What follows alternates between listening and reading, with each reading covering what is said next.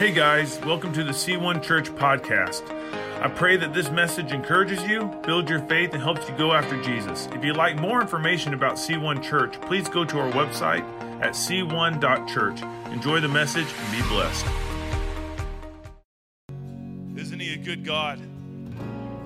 Isn't He a mighty God? It's just a little bit more. We won't just be singing about that we will be experiencing that because Jesus is coming back for his church. And then he's going to come back after a little bit longer and split the eastern sky, and he's going to make all things right. Mm. Father, I just thank you so much for who you are, for what you've done. I thank you that you are the God that sets all things right. Lord Jesus, you draw, you don't just judge men, but you judge the intentions of the heart. So Lord, I pray that as we go into this this service, Lord, as we continue in worship through your word, Lord, that you will just transform our hearts that we might stand before you in Jesus Christ, spotless and ready for your return. Father, I pray right now for this morning that you will speak through me. Lord, my words are faulted, my words are messed up. Lord Jesus, I'm a messed up person myself, but Lord, your word is anointed. Lord, I pray right now that you will anoint my words, that it might penetrate the heart with your word, and that we walk out of here transformed by who you are, what you want to do in us and through us, oh God, to reach a world that so desperately needs the hope of salvation found only in Jesus Christ. So, God, I pray for every heart today, whether it's soft, Lord Jesus, and pliable and real willing to be changed by your word, or whether it's hard, I pray that, that, that you will penetrate it. In the name of Jesus, I pray. Amen. You may be seated. It's a, it's a good day. It's always a good day to gather together in the house of God to worship with the body of Christ. I was talking to a pastor uh, um, across town, Pastor Stephen uh, Morgan, um, this week, and he said something very thought provoking to me. And uh, basically, he was saying all across the world, Christians are willing to face death to gather together because they understand. They understand the necessity and the benefit of gathering together with the saints. And, and if you don't like to gather together with the saints, you are going to hate heaven. I'm just, just going to be upfront and honest with you because what we just did is just a small glimpse of what we will be doing. And I'm excited. Today, we're continuing in our series, um, What Do You Have to Lose? And that's a question that we need to be asking ourselves when it comes to stepping out in faith, when it comes to walking in obedience. We need to be asking, what do I have to lose? What do I have to lose to pray for my coworker? What do I have to lose to share my faith? What do I have to lose? You have nothing to lose. And that, guess what? They might have eternity to gain. And in that, last week we talked about, we, we talked about the Lord really impressed in my heart to call us to repent of our unbelief. And repent, and, and what I mean is, somewhere along the lines in, in the church world, especially in the United States, we, we resign to the reality of what we see. And God doesn't call us to walk by what we see, He calls us to walk by faith. And sometimes faith will, will fly in the face of what we see. And oftentimes it does. Faith looks crazy until it happens. I want you to understand that. And God calls us to look crazy until it happens. And, and if you're not looking crazy, if you're not walking by faith, you're not declaring things in faith, you're not praying in faith. Um, if I, I might have just activated someone's Siri, sorry. Um, if, you're, if you're not doing that, if you're not doing that, we, we, we need to reevaluate what, what we're praying for. And because we got to believe we got to believe that God still does impossible things. He does. He shows up and he does impossible things all the time. And it's not just in other countries, it's not just in Bible stories, it's not just in history. He wants to do it here and now through his church. And so we need to we need to believe again. We need to believe that God does impossible things. We need to believe that that impossibility is a playground God plays in. With that said, as I was praying this week in here, and I, I, I love I love the fact that the Lord's asking me to walk this out as I'm doing this because I wanted to continue with the narrative of, of kind of the transition between Saul and David and stuff like that. But then the Lord really laid on my heart um, Ephesians chapter 6. And so it was, what do I have to lose? I have nothing to lose to talk about this. And we're going to be looking at Ephesians chapter 6, 10 through 20. And there's some things that I want to pull out here. Um, we are going to look at David for a, for a moment in the last thought that we're going to give you. But I'm going to be reading out of the New Living Translation. This is something for us today because right now what's happening is the enemy is trying to paint a picture of who our enemy is. And he's trying to paint everyone else's face on our enemy.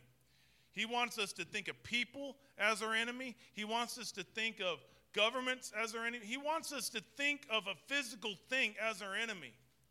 And Paul, here in the book of Ephesians, um, right here at the end, he's recalibrating the Christian in Ephesus and the surrounding area, province, to say, listen, your enemy is not who you think your enemy is. We have a real enemy, and it's not a person, it's not a government official, it's not anything like that. And we, we as a church today, need to get this in our head and know how to pray to move forward to see God sweep this land, not with a political agenda, but with the gospel of Jesus Christ. And so, we as a church have got to be praying. And the book of Ephesus really is a call to Christians. Go read it. It's only six chapters. I would challenge you to read it. It's such a good book. But it's a call to Christians to go deeper in their understanding of who Jesus is. Go deeper, go deeper. And he ends. And I, I can tell you this if you're trying to go deeper in your understanding of Jesus, you need what he ends with. You're going ha- you're gonna be doing spiritual warfare. The enemy's going to attack you. You're, you're going to be like, why is everything going bad?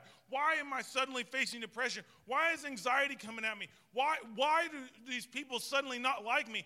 Because we have a real enemy that hates your guts. And wow, that's encouraging. Well, it's true. And um, we're going to be looking at Ephesians chapter 6. And um, starting in verse 10. And I'm going to take in, it says a final word Be strong in the Lord and in his mighty power. Be strong in the Lord and in his mighty power. Like, I, I, I want us to grab a hold of this. Everyone just need, repeat after me. Say, be. Remember that word, be that's essential for our, our understanding of this passage. Be strong in the Lord and say, in His, in His mighty power. Put on, in verse 11, put on all of God's armor so that you will be able to stand firm against all of the strategies of the devil.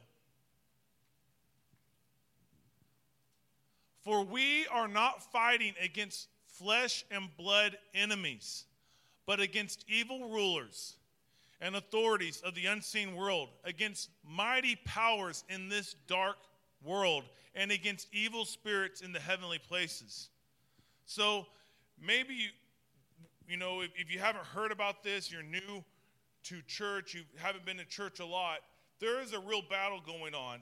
Jesus didn't just die on the cross, he did something spiritual. And I, I got to tell you, as Christians, spiritual realities are the greater realities we live in. Spiritual affects the physical. The, it, it's not just um, what we see. What we see is just a glimpse. There is an eternity long after we get done with this physical existence. And so physical realities are affected by spiritual realities. We, we have a real enemy, and Paul is telling us we don't fight against flesh and blood. If you see someone, obviously, they're going to be made of flesh and blood.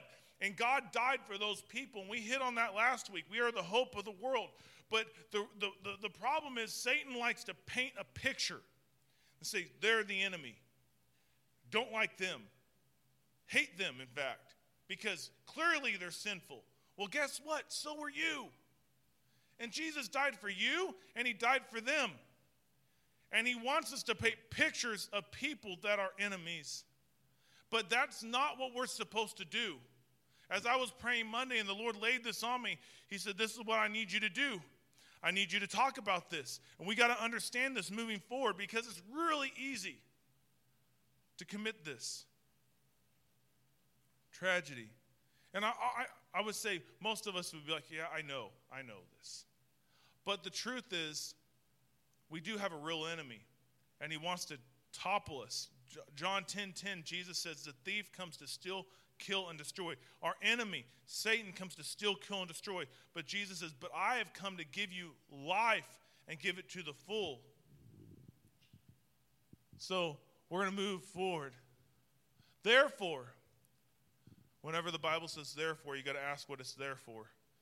And he's saying, therefore, put on every piece of God's armor because we're in a fight. We're in a fight, and we need to be armored up. Put on every piece of God's armor so that you will be able to resist the enemy in the time of evil. Resist. James tells us submit yourself then to God, resist the devil, and he will flee from you. There's something about when we submit to God, we are strong in God, and we resist, the enemy can't resist. It's, it's a trump card. Then, after the battle, you will be standing firm. Stand your ground, putting on the belt of truth and the body armor of God's righteousness. For shoes, put on the peace that comes from the good news so that you'll be fully prepared. And I made a note in, in this verse 15 a, a, a, different understanding of what the, what the Bible means. For shoes, put on the readiness to preach the good news of the peace of God. It's not just the peace that comes from the good news so that you'll be prepared, but it's readiness to preach. We got to Paul says in Romans 10, the same author that authored Ephesians authored this book called Romans. And, and he says in Romans 10, he said, um, How beautiful are the feet of those who carry the gospel. There's something about when we go. Jesus says to go into all the world. You can't go if, if, if, your, if your feet aren't ready to proclaim.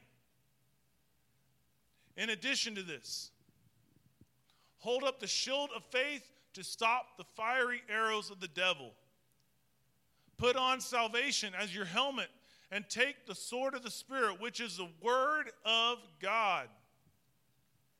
Pray in the Spirit at all times and on every occasion. Stay alert and be persistent in your prayers for all believers everywhere. And this is how Paul says, like, I want you to get this because he's writing this in prison. And he says, Pray also for me too. Ask God to give me the right words so I can boldly explain God's mysterious plan that, um, that the good news is for Jews and Gentiles alike.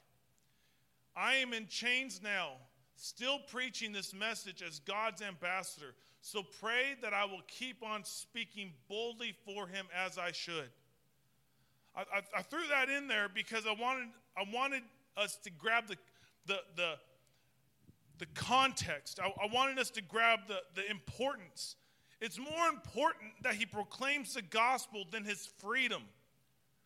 And, and, and, so often we, when we pray, and I'm not saying these are bad prayers to pray, but we pray for protection. We pray for all these things when missionaries come here. And I'm not saying we shouldn't pray that God guards them and everything like that. But if you read the New Testament, there's not really a biblical stance for that. There's a biblical stance to pray for boldness boldness to proclaim the gospel. And Paul's saying, I'm in chains for preaching the gospel. So, can you pray that I still have boldness to preach the gospel? That doesn't seem to make sense in our American thinking, does it? We're like, man, I'm in chains. Like, like you go to jail to learn a lesson so you can get out and not do that again. But Paul's saying, no, no, no, I'm in jail, but pray that I just preach the gospel in jail. And so when I get out, I can preach the gospel some more. And that's, that's the mandate. And so th- there are some things here, though. If, since we're in a battle, how does a Christian do battle? How does a Christian do battle? It's not the way the world does battle. It's not slander. It's not, it's not attack. My dad always used to tell me when you throw dirt, you lose ground. It's, it's not that way. We do battle on our knees. We do battle in prayer. We do battle. The, the, last week, this is why it's so important to know who God is, that He does impossible things, that we serve a big God that speaks. When God speaks, things happen. Stars come into existence. I mean, I, the universe uh, expands. When God speaks, the, the earth was formed. When God speaks, we come before a God that, that speaks life into death. We come before a God that does impossible, that comes, that provides, that heals, that does all these things. So that's why it's so important to know who God is. So when we do battle, when we go before God in prayer, we're going before knowing who He is. Our enemy wants nothing more for the Christian not to realize who God is. He wants us to, to think that God doesn't answer prayer. That's a thing of the past. He wants us to think that, that um, um, you could pray, but you need to pray like, now I lay my, you know, lay me down to sleep, or, you know, whatever that prayer is. I've never prayed it. So, um, uh, he wants us to pray those anemic prayers. If that's all you can muster up, go for it. I'm glad that you're at least praying. But the truth is, we got to pray like we've never prayed before. We need to pray that lost people come to the realization of the gospel and that the Holy Spirit saves them through Jesus Christ. We need to pray that the church rises up right now and moving forward. We need to pray that we have boldness. This was a prayer request for Paul. He didn't say, Pray that I get free of these chains. He said, Pray that I, that I proclaim the gospel boldly. And he, he prayed. And he's telling, he's like, dude, you got to armor up. We're going into battle. But, but there's something that he knew that we got to grab a hold of. We got to know who God is, and we got to pray. And, and the, Lord's, the Lord impressed in my heart call my people to pray. Call my people to pray. In fact, um, the first 21 days of February, I'm going to invite you guys to join me and the staff on 21 days of prayer and fasting. We're going to do a fast. We do a fast. We do we pray all the time, but corporately there are things that we need to pray for in this nation, in this church. And I'm going to invite you guys between now and then be asking, Lord, do you want me to participate in this fast? And if you do, what should I fast? I, am asking you guys to do that. And if he says, no, I don't want you to participate, okay, that's between you and God. But I'm, I'm extending the invitation. But there are things that I want us to grab a hold of in this truth out of Ephesians 6. And the first thing I want us to think about is before you do, you must be. Before you do, you must be. American, our, our Americanness wants to do. Like, like it's, it's like inbred in our culture that we're action people. Like our, our nation is a nation of action. I love this nation. You know, the gospel has gone so far because we are a nation of doers. But before we can do anything, before we put on the armor, before we do anything for God, we must be. What did Paul, he said, uh, you know, let me just read it real quick. Verse 10, a final word be strong in the Lord. And being has nothing to do with your doing. Being has nothing to do with your doing. Being is a just a state of being. You just you are. You are. And, and this is something so hard, I think, that for Christians to calibrate in their mind. But Paul's saying, before you do anything here, before we get into what I'm about to talk about, you need to be strong in the Lord. Understand that your strength does not come from you because doing makes us doing makes us muster up our own strength. I went hiking the other day with my wife and, and, and my son, and, I, and, and we started walking up a hill. And my son walked almost the whole time. And we got about a third of the way in, and we started walking up a steep hill. And um, he stopped. He was doing, and he was like, like, Dad, back. He wanted to get on my back, and I had the hiking pack. And so I took him off, I put him on, and I'm like, could you not wait until the top of the hill? Like, but you know, he went from doing to just being. And guess what he did? He just sat there in my hiking pack and he didn't have to do a single thing he just who he was just my son he was who he was and he i did all the work we made it to the top of the hill i i was his strength I was the stamina. I was everything. Believe me, my heart rate went up like 190. And he was like, Are you okay? I'm like, Yes. You know, but I, I was dying. But it was cold. It was all sorts of things. But like, he was, ju- he just was. That's what, that's what Paul's saying. He's saying, Be strong in the Lord. Quit trying to do it yourself. Be, before you do, be strong in God. Lean in on Him. Let Him be your strength. In, Second Corinthians, he tells us that when we are weak, then we are strong. My son realized I can't walk up this hill anymore. I'm too weak. I don't have the stamina for this, dad, but I know you're strong. So in his weakness, he had strength to overcome the obstacle in front of him because he leaned into his daddy. And God's asking us to lean into our daddy, to lean into our father, to lean in. So he's saying, be strong. Just be. Reconcile this. If you're in Christ, all the strength of the resurrection power of God is in you. Just be. Just be in Him. Be into your daddy. Be into your father. Be in. And in that, do. In that, do. You know, it's interesting that Paul doesn't take and say, um, go swing a sword.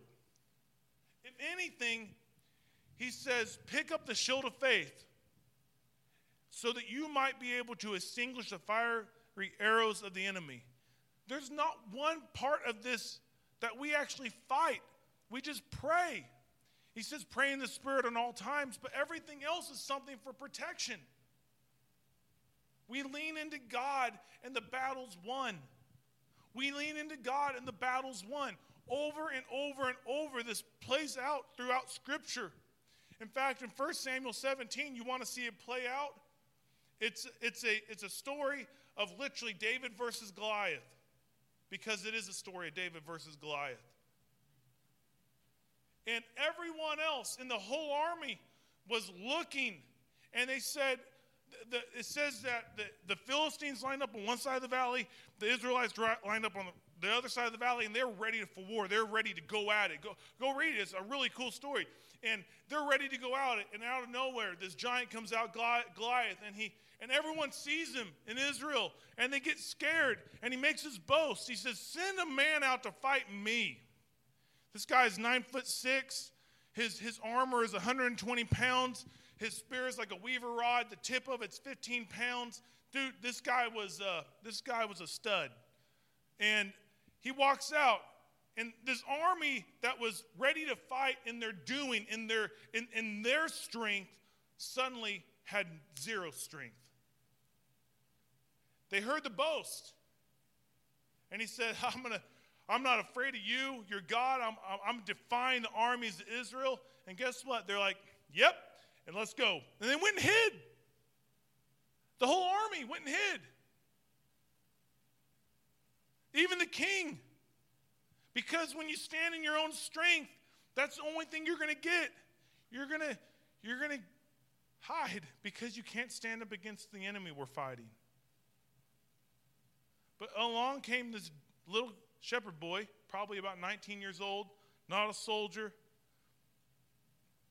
but he knew how to be strong through God. And he did what hundreds of thousands of other soldiers couldn't do because he understood something. And we're going to get into that in a moment. But Paul's saying, before you do, be, be strong in the Lord and in his mighty power. That's where your strength comes from. You can't stand against temptation. You can't stand against the enemy in your own. It's not by power nor by might, but by my spirit, says the Lord. We stand in God. And that, that's not something we do. That's just, if you're in Christ, that's who you are. You just be. Be in Christ. You, you don't, you're not the maintainer of your salvation, Christ is. Sometimes uh, that's probably the number one way we could just be in Him.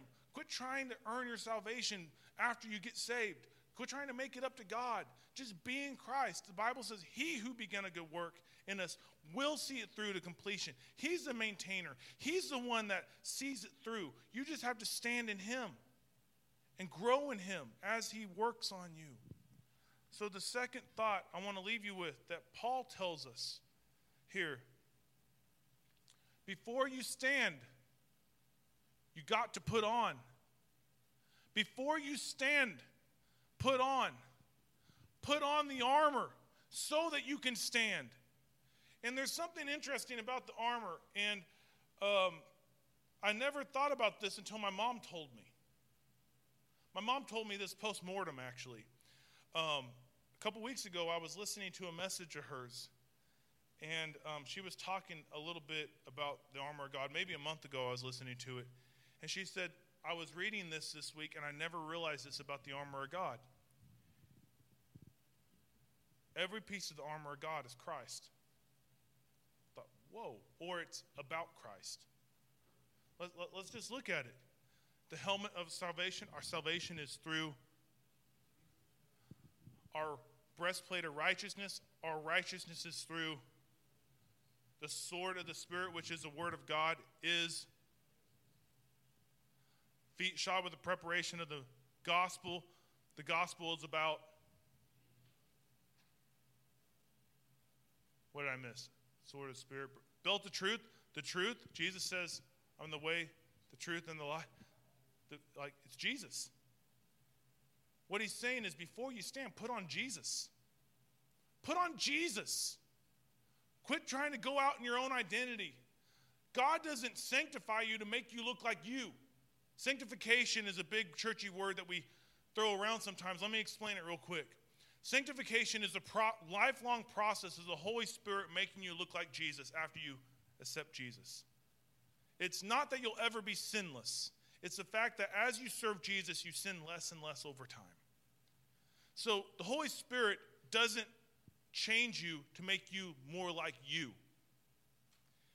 Through Christ, when we accept Jesus, we believe that He's the Son of God, and we allow Him to be Lord of our life, the Holy Spirit comes in and He changes us to be like Jesus.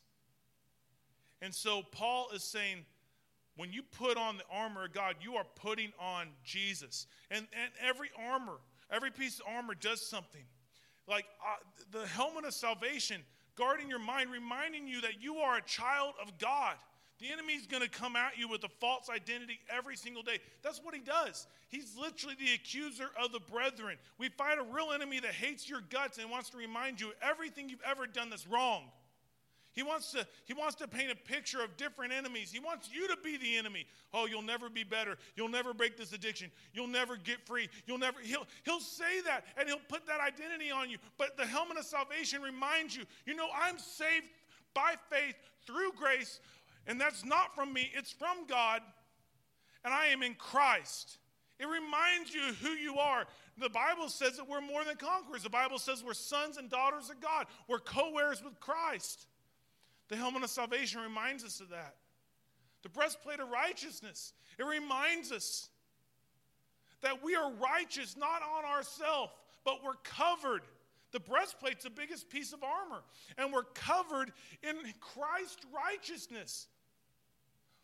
Your own righteousness is filthy rags before God. But be, in Christ, we are righteous and have right standing with God. The sword of the Spirit, the only offensive weapon in the whole thing. It's the Word of God. When the enemy's coming at you, when he's trying to tempt you, what did Jesus do every single time that he got tempted? He said, For it is written. If Jesus had to go to the Word in the midst of a battle, we need to go to the Word. That's how he fought. He prayed and he went to the Word. He prayed and went to the Word. And he renewed himself in the Word of God, the shield of faith. The enemy is going to come at you and say, you know what, that diagnosis is going to kill you.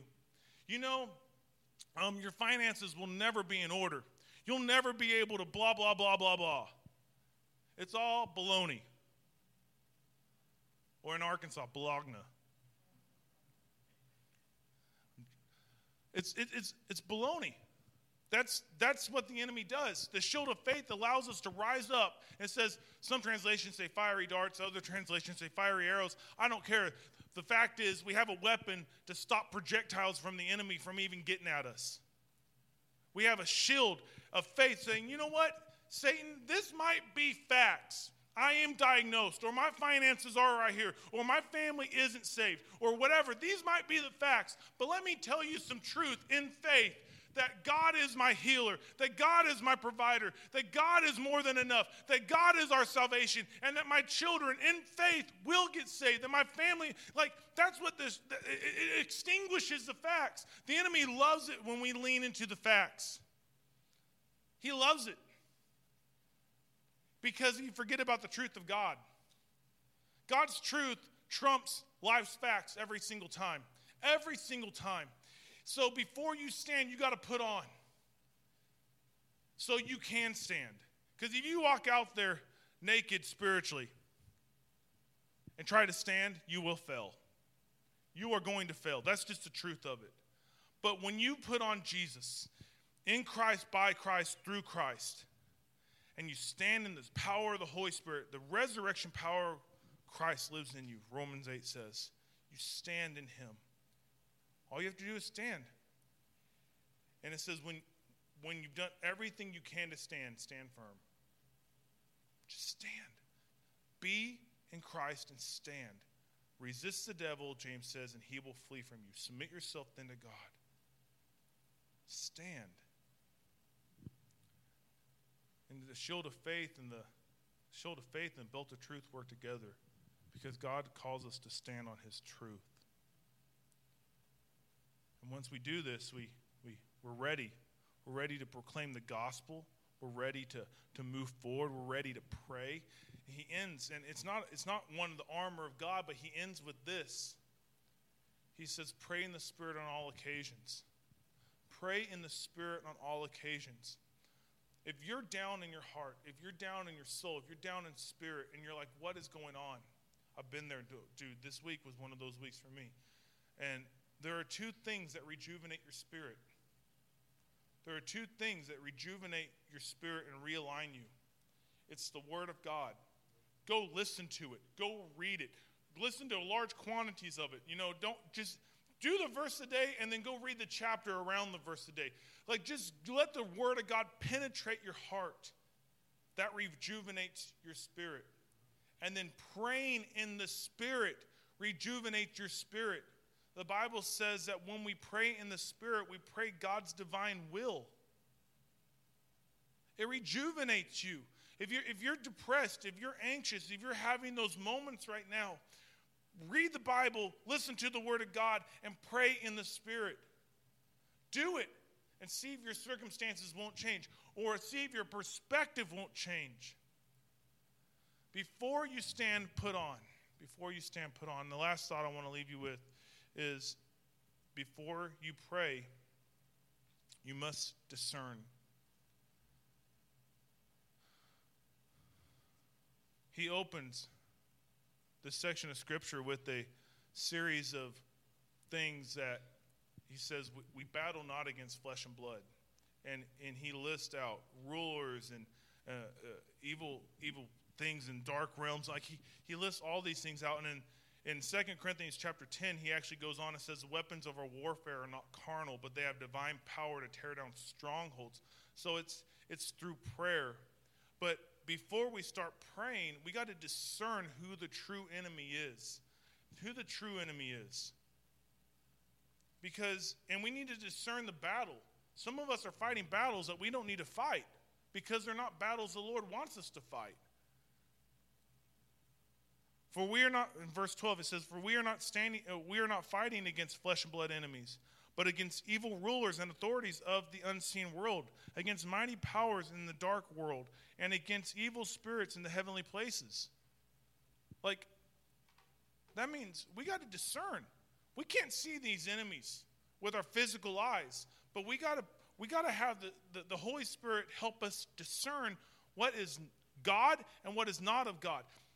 I had, I had a professor at Central Bible College, and he was a missionary uh, in the Ivory Coast of Africa, uh, Burkina Faso. I can't think of his, I could think all his stories that he told, but he was a retired missionary. He oversaw West African missions for years, and he had some of the craziest stories. He taught this class called Power Encounter Evangelism, and he he had these stories of casting out demons and healing the.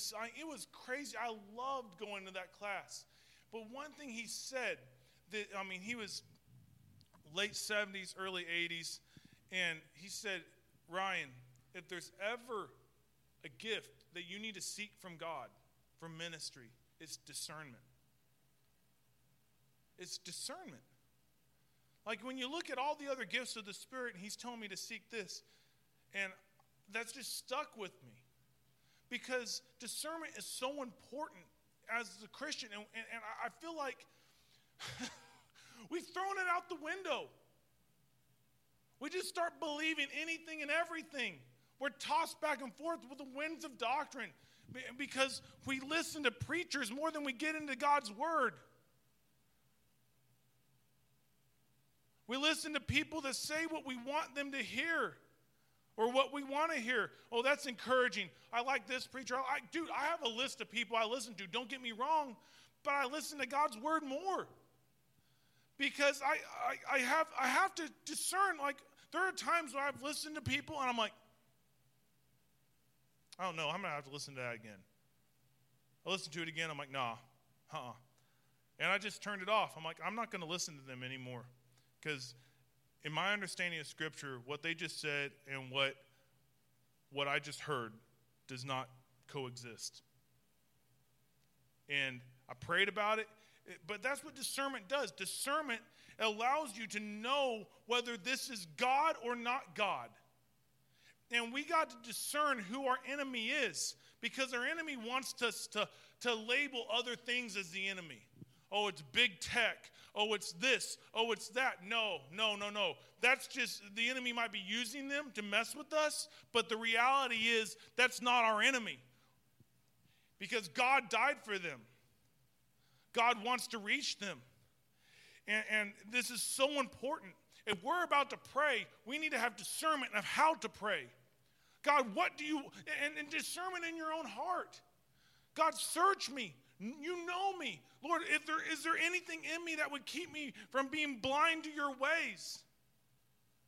We need discernment, not to be blind of things that are setting up strongholds in our own lives so we can, so in, in Paul's words, tear them down through our, the weapons of our warfare, through prayer and supplication before God.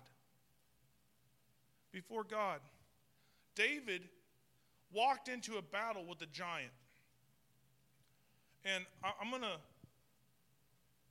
I want to read this passage. It's in 1 Samuel 17, and don't worry, you guys don't have it. Um, I, I, I didn't know whether I was going to go here for a moment, but I'm going to. So it says that David said, I'll fight him. He, he, he, he steps up to the plate. I'll do this because he's, he's coming against God. David instantly, like King Saul was offering a reward. He was saying, Hey, I want you, like, whoever goes out and defeats this giant, they'll never pay taxes again. Like, 90% of us be like, that, That's me. I'm in. Like, sign me up. Um, but actually, you know what? That wasn't tempting enough for him because no one did it. Uh, Goliath was a fierce enemy. Like, like what? Like, King Saul promised money, he promised influence, he promised his daughter's hand. He gave a lot of things, he put it on the table. And the problem is, the army was fighting for the same thing the Philistines were fighting for physical something or another, something to benefit them here. But David gets to the show, he wasn't fighting for any of that. He fought because it was the right thing to do. He fought because this guy, he understood this is not a physical battle. He, he this is a spiritual battle. He's, he's, he, this guy is coming against the armies of God and defying God, the God of Israel. And no one here had a spiritual mind because they were under non spiritual leadership. King Saul was not a spiritual man. He wasn't listening to the Spirit of God, or he would have been like, This is a as soon as he made that defiant statement against God, King Saul should have been the one out there because he was supposed to be the leader. But it took a shepherd boy who humbly said, No, this, he, he discerned. He discerned that this is not a physical battle, but a spiritual one. And Saul, he never did understand this. He said, Okay, you can go fight since you killed a lion. Because you got to understand, David, he was walking in the power of God. He was walking in the, and he said, I'm going to go kill this giant. And Saul's like, What are you joking? You're a shepherd boy. How are you going to do this? He's like, Dude, when the bear and the lion came to steal sheep, I, I would snatch the sheep out of the mouth, and if they turned on me, I would grab their jaw and beat them to death. Saul's like, Okay, you have my attention. And he said, Okay, since you're going to go, Saul's like, Put my armor on. And I, I don't know, I've never read this before, but there's something about like the king had his own armor. And if David walked out there in Saul's armor, the army might have thought, wow, Saul's fighting for us. And God wouldn't have got the glory. Saul did, still didn't understand this is, not a, this is not a physical battle, it's a spiritual battle. And David's like, I'm not going to wear this. This is not tried and true. No, it is tried and true my sling and my staff. This is, this is what God gifted me with. And that, that's what God's wanting you to stand in. Quit trying to stand in someone else's strength. God wants you to stand in what He's gifted you with and to use your gifts for His kingdom. He says he, in verse 40, he picked up five smooth stones from a stream and put them into his shepherd's bag. Then, armed only with his shepherd's staff and a sling, he started across the valley to fight the Philistine. And I'm just going to read this exchange because I want you to understand. Like, listen, listen for the discernment before the battle. Goliath walked out toward David with his shield bearer ahead of him, sneering in contempt at, his, at this ruddy faced boy. Am I a dog? He roared at David, that you come at me with a stick? And he cursed David in the name of his gods. Come over here, and I will give your flesh to the birds and the wild animals, Goliath yelled. David replied to the Philistine, You come to me with a sword, spear, and javelin, but I come to you in the name of the Lord of heaven's armies, the God of the army of Israel, whom you have defied. David was onto something. He said, No, this might, this might, this, this might manifest in a physical form, but the spiritual battle is the, the greater reality. Because in, in reality, there's no way a shepherd boy should be able to beat a nine foot, six inch giant that is a stud. In fact, when he said, I'm going to go kill this giant to King Saul, Saul says, You are but a youth, and this guy has been a man of war since his youth the stats don't line up. It would be like a high school team playing the LA Lakers. It doesn't add up. It doesn't add up. And then David said, Today the Lord will conquer you, and I will kill you and cut off your head. Then I will give, give the dead body of your men to the birds and the wild animals. And the whole world will know there is a God in Israel. And everyone assembled here will know the Lord rescued his people, but not with sword and spear. This is the Lord's battle, and he will give you to us.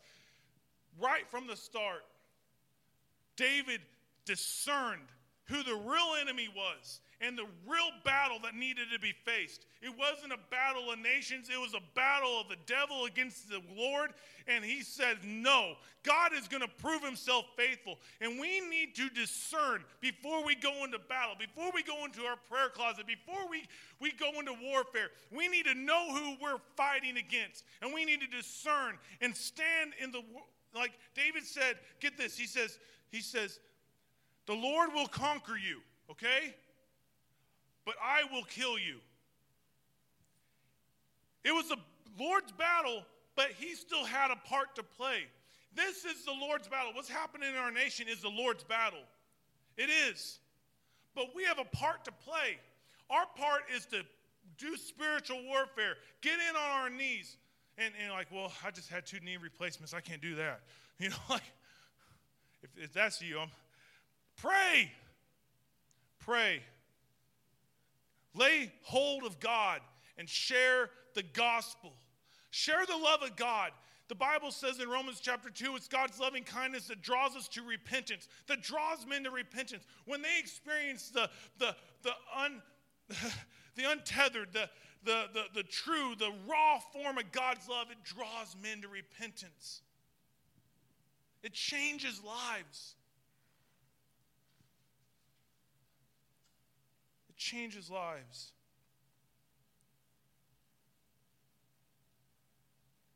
It says, as Goliath moved closer to attack, David quickly ran out to meet him. He still had to fight. Reaching into his shepherd's bag and taking out a stone, he hurled it with a sling and hit the Philistine in the forehead. The stone sank in, and Goliath stumbled and fell face down to the ground. So David triumphed over the Philistine only with a sling and a stone, for he had no sword. Then David ran over and pulled Goliath's sword from its sheath. David used it to kill him and cut off his head. So, the very thing you're battling, I, want, I want us to grab a hold of this. As, as, as we're battling, You might not feel adequately, adequately equipped. But I'm telling you that God's going to provide what you're going to cut off the head with. He's going to provide it. David didn't even bring a sword to the fight, he brought a stick and a sling. And the enemy brought the very weapon that cut his head off. I'm, I'm, I'm I'm always surprised and I'm never surprised at the same time of how God uses what the enemy means for bad for good. How God will use the very trap that the enemy spr- set for you and he springs it for his own glory. The very weapon that David that Goliath was going to slow, slew David with disconnected Goliath's head from his shoulders because that's how God works. God's like, don't worry about King Saul's sword. Don't worry about any of that. He said, I got a better sword for you, but it's in the hands of the enemy. So don't be discouraged. Don't God's got you. And I guarantee you, that weapon, it says, it says that um, the weapon might be formed against us, but it might not, it, will not prosper. But that weapon might be the very weapon that you use to cut off the enemy. And uh, we need to discern before we pray. And Ben, if you, if you will, well, I want to give an opportunity here today. We need to pray. There's literally tangible tension in our nation. People are afraid to do things. Um, they're, like th- these are literally unprecedented times. Everywhere you look, there there's, there's something else spewing out. you turn on the TV, like you get on social media, whatever it is, there's something else spewing out at you, and the enemy's trying to grab a hold of your attention and wants you to believe that. And I'm here to tell you we have a real enemy. And we need to pray. Last week, we need to believe that God does impossible things. He can, for me, I'm believing that God's going to fill this sanctuary up with drug addicts, with, with alcoholics, and they're going to get saved and transformed by the power of God several times over. I, I believe that. I'm just going to say it in faith. I believe it because God's a God in the impossible. But it's not enough just to believe. David believed that the battle was the Lord's, but he still ran into battle. He ran in, not in his own strength, though. He ran in God, knowing there's this, there's this beautiful confidence about when you stand in God. That, that's, what, that's what Paul is telling us in Ephesians. Stand in Christ. How do we fight? We don't have to put on a sling and a stone or a staff. If you want to, you can. You're going to look crazy. That's fine. But we, we, can, we can stand by getting on our knees and going before God and doing warfare, rebuking the enemy. Rebuke, like, we have authority in Christ, guys. Get into the Word of God. Let it penetrate your heart.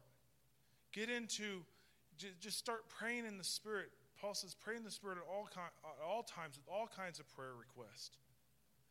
Pray. Pray. Stand. Pray. Listen to God. Pray. Stand. That's how we fight. That's how we fight. But we got to discern the real enemy. And maybe you're like, I've never really felt discernment or anything like that before in my life. I, I don't know. Ask God. Say, Lord, give me a discerning heart that I might know what is from you and what's not from you, so I know what to believe and what not to believe. Man, I, that, that fleshes out in so many different ways. But one, one like a, a discerning heart helps you recognize the voice of God.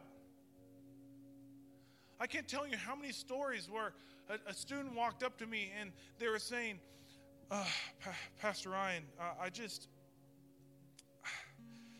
I'm struggling with depression. And, and I'm really dealing with this. And they would tell me that. And, and the Lord would instantly just check me. He's like, that's not the, that's not the root. That's not the root of what they're going through. I said, why, why do you feel this way? And, and then there's an old statement behind every why, there's a lie. And they're not going to tell you because the enemy wants them trapped in shame. And he wants you trapped in shame. And, and, he, and, and the very thing that's really the root of what you're going through is probably not what you would say to other people. It's a cover up. I know, like, how dare you? I'm just telling you from my experience. And I would say, I would say, okay. Um, I'm like, why do you feel that? well, my, my grades or my friends? And that, that, that might add to it, but that's not the root. And so, as I'm, I'm trying to discern, I'm like, God, how do you want me to do this? I'm trying to listen to the Spirit in this moment as I'm listening to this student so I can help them. And, and I, I'm telling you, dozens upon dozens of students would come. And sometimes they would genuinely, I, I, I would pray. I said, okay, so and so, I'm not going to give any names. I'm like, I'm going to pray that you will have boldness right now to overcome your fear. And I want you to truly confess to me what's going on. And they would. And other times, like, I just, I can't, I can't do it. And I'm like, it's all right. I know what's going on. You're dealing with porn, or you're dealing with this, or, or you know what, this is happening in your life. And they're just like, like, oh, no, no, no, you're, you're having suicidal thoughts because you feel like your life isn't worth living. And they're like, I haven't told anyone I was struggling with that. I had a saleswoman come here once, and she was trying to sell me a printer. But she ended up giving her heart to Jesus because she was dealing with depression. She was dealing with anxiety, and she, she was having suicidal thoughts. And she straight told me, she goes, Ryan, I haven't even told my husband that. And, and we can't know this stuff if we don't have a discerning heart. God, are you, is this you? God, uh, I, I need you to speak to me. I need to know. And you can discern if this is God and this is not God. And then you have to step out in faith. You just do. Every time I've ever done anything like that, it's a step of faith. Oh, here we go. But God's never wrong. Like in hindsight, God's never wrong. We got to have a discerning heart, church, because we will label the wrong enemy, and we will pray the wrong prayers, and we will fight the wrong battle. Because the, the real battle is the Lord's, but I think sometimes we fight a battle that God's like, I'm not interested in fighting that battle. Why are you? Let's fight the real battle. And so, what we're going to do today is I'm going to open up the altars. If you need prayer today, if you want me to join in you in, in, in, in a need that you need warfare in, I'm going to be up here. If you need Jesus Christ to come into your life and you never accepted Christ, you never accepted salvation, you never believed that Jesus is the Son of God, you never asked Him to forgive your sins, I'm going to be up here. Me and my wife will be up here. But I truly believe the Lord wasn't wrong. And this is me stepping out in faith. This is me saying, What do I have to lose? What do you have to lose in going to warfare and asking the Lord for a spirit of discernment? Asking Him to give you discernment to fight the real battle. Because we have a real battle, and, he, and, and we have a real enemy that hates your guts but we have a greater God. Greater is He who is in us and He who is in the world, and you have greater authority than, than His authority. And you don't have to settle for what you see, but you can walk by faith in Christ and see God do impossible things in your life. It's not just some cliche. It's not, this is the church, this is the truth. And we need to lay hold of it. We need to lay hold of God. We can't go back to how things were. We got to push forward. We can't we can't fear the days of small beginnings. We got to push forward. God wants to grow his church. He wants to send his spirit down. He wants to save people. But it starts with the church being the church, fighting the right battles, praying the right prayers, and operating in the power of the Holy Spirit through and, and in discernment. And so if you need to treat your all treat treat your church your, your seat like an altar if you need prayer we will be up here but what I don't want to do is if the Holy Spirit's working on you and you know you need to respond and yet you're listening to fear, this is an opportunity for discernment to be at work. I'm literally giving you opportunity to discern if it's from God and not from God in this response. I can tell you what fear sounds like. Fear sounds usually like stay right where you're at, don't move. What will other people think? And there's always kind of a voice of condemnation that goes with fear. Faith sounds like, okay, God, what, what, what do you want me to do? And I'm going to do it despite what other people think. So let's all stand. I find that it's easier to obey when we're already we're already moving. And what I want you to do is discern. Holy Spirit, what do you want me to do in this moment? Do you want me to just pray right here? Do you want me to worship? Do you want me to go forward? Like I I'm asking because I want you to move in me. And maybe you're saying, Lord, another prayer to pray is, Lord, help me to pray and fight the right battle. Give me a discerning give me a discerning heart that I might know what's from you and what's not from you so I don't believe the lies of the enemy anymore.